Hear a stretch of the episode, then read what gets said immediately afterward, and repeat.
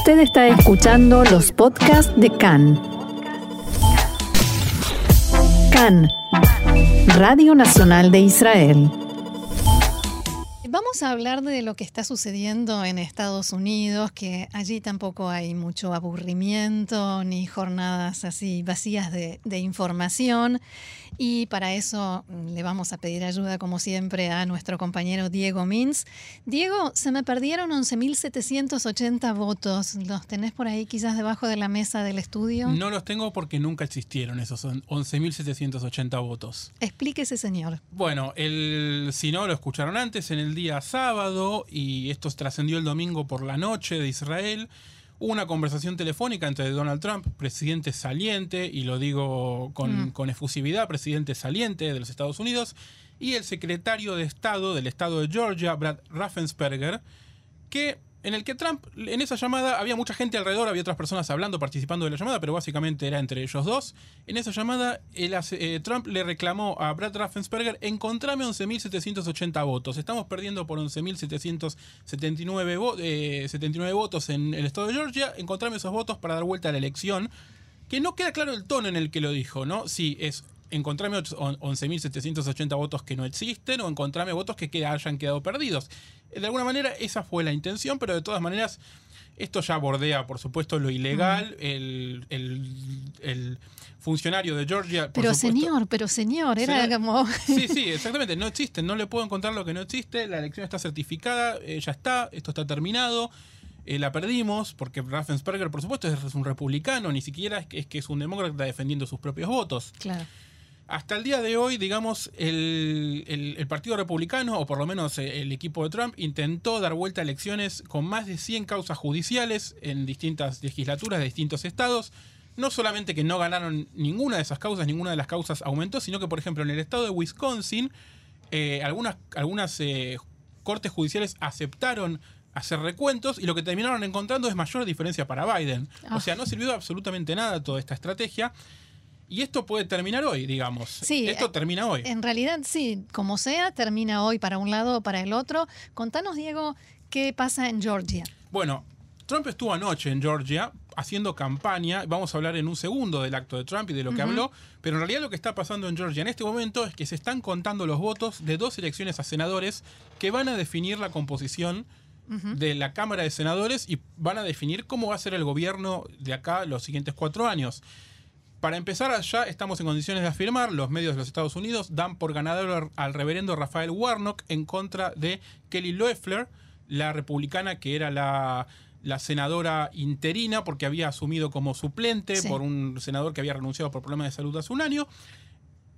Esta elección está terminada prácticamente, hay 53.000 votos de diferencia, o sea que en este momento estamos con 50 republicanos, 49 demócratas, y falta poco, yo creo que durante el día de hoy, a más tardar mañana, los medios van a declarar ganador a John Ossoff, también demócrata, contra el senador eh, senior, como se dice, el, seña- el senador más antiguo de Georgia, David Perdue, por supuesto también republicano. Hay 16.000 votos de diferencia en este momento. Y esto lo que deja en claro es que la campaña de Trump, lo de llamar al, al de- al Departamento de Estado de Georgia y reclamarle por los votos que, había, que no habían encontrado, todo esto tampoco le sumó, digamos, ¿no? Trump perdió el Estado de Georgia, algo que no pasaba desde que Jimmy Carter perdió con Ronald Reagan en el 84, en el 80.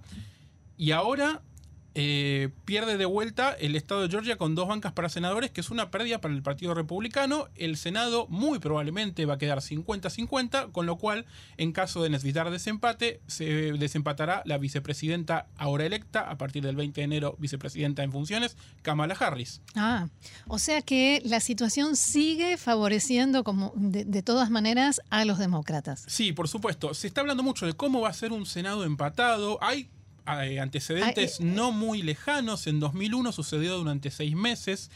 Y lo que se hacía era decir, eh, dividir todo salomónicamente, 50-50 las comisiones, que las comisiones estén presididas di- la mitad por un partido la mitad por el otro, y, e integrada por... Un presidente y un presidente alterno de cada comisión. No, no así necesariamente, no, no, no como acá. Además estarían divididas, digamos, 50-50 los miembros de cada comisión, Mm. Pero eso era en una época en la que había bastante mejor relación entre los Claro. partidos. Ahora hay una grieta muy fuerte Y también hay una grieta dentro del Partido Republicano y esto se va a ver muy fuerte hoy mismo, 6 de enero. Sí, ah, eh, sobre eso quería preguntarte precisamente porque el presidente saliente, como bien dijiste, Donald Trump, habló ayer sobre lo que va a pasar hoy en el Capitolio y puso mucha presión, en particular sobre Pence. Sí. Pero no solamente. Bueno, sobre su vicepresidente dijo, espero que Mike Pence se juegue por nosotros, espero que nuestro gran presidente nuestro gran vicepresidente, perdón, y dijo dos veces sí, nuestro gran, gran, gran, gran el... vicepresidente, claro, por supuesto, nuestro gran vicepresidente lo haga por nosotros, es un gran tipo, pero si no lo logra no me agradará tanto. A ver, ¿qué, qué es lo que tiene que lograr? Eh, lo que tiene que hacer Pence hoy en realidad es algo ceremonial. Uh -huh. La ceremonia que se va a llevar a cabo hoy es una sesión conjunta de ambas cámaras, ambas cámaras van juntas al Congreso. Pence básicamente tiene que abrir los sobres que envía cada, cada estado con los votos del colegio electoral y otros senadores junto con él los tienen que contar y listo, digamos. Uh -huh. y, se, y, y, certifica y el que Congreso está todo certifica bien. que ya está, que está dada la elección. Y el Congreso no tiene en realidad más poder que ese. Eh, pero Trump de alguna manera cree que el vicepresidente tiene el poder de anular la elección, si bien es cierto que si un representante y un senador se juntan y hacen una especie de apelación, él tiene derecho a el Congreso a, a, digamos a discutir durante dos horas por cada apelación que se haga, por lo cual esto, de acuerdo a cómo lo tomen, puede durar varios días incluso, wow. o varias horas. Yo no creo, pero todavía no, no se puede pasar cualquier cosa de todas claro. maneras. Y se llamaría votación, pero los números no le darían, porque digamos, de los, 40, de los 50 senadores republicanos, solamente 12 votarían a favor de eh, dar vuelta a la elección o mandarla a una auditoría.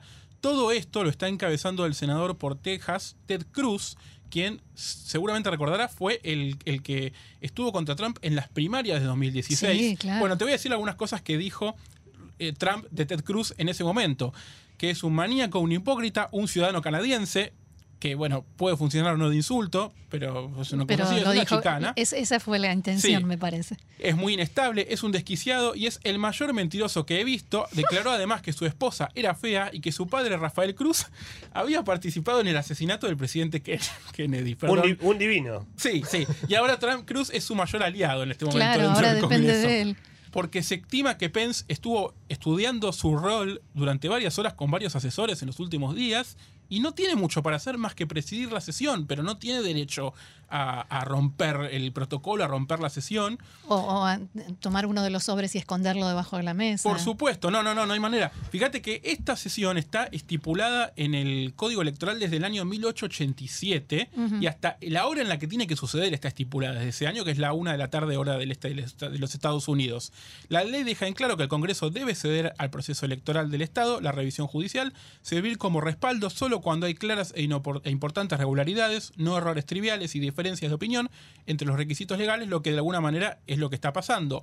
Eh, te doy un ejemplo de un senador que está en contra de lo que están haciendo estos republicanos. Para empezar, el líder del- de los senadores, que es Mitch McConnell, Sí. ya dijo, bueno, basta, vamos, vamos a la transición, esto hace daño.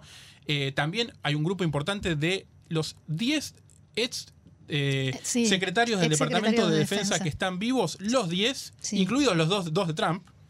Ocho de ellos son republicanos, los diez firmaron una carta conjunta diciendo hay que seguir adelante, hay que hacer la transición, esto es un peligro para la... Que tuvo muchísimo eco en la prensa árabe. Sí, sí, Muchísimo. sí. Y porque además son todos nombres muy conocidos en la prensa, está Donald Rumsfeld, está. Dick Cheney, que de hecho es vicepresidente, fue vicepresidente de Bush De- de- hijo, fue secretario de defensa y, y vicepresidente, y fue el ideólogo de esta carta además.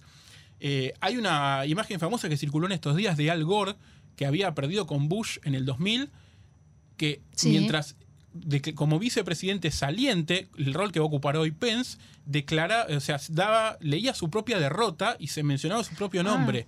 Ah, Eh, O sea, y no y, y esa elección fue muchísimo más polémica que esta, Sí. digamos, muchísimo más peleada. Pero bueno, en lo que decía otro senador, James Inhofe, Inhofe, del Oklahoma republicano, dice, solo hay dos cosas que se me permite hacer hoy según la Constitución, asegurar que los electores estén debidamente certificados y contar los votos electorales, incluso cuando no esté, no esté de acuerdo con el resultado.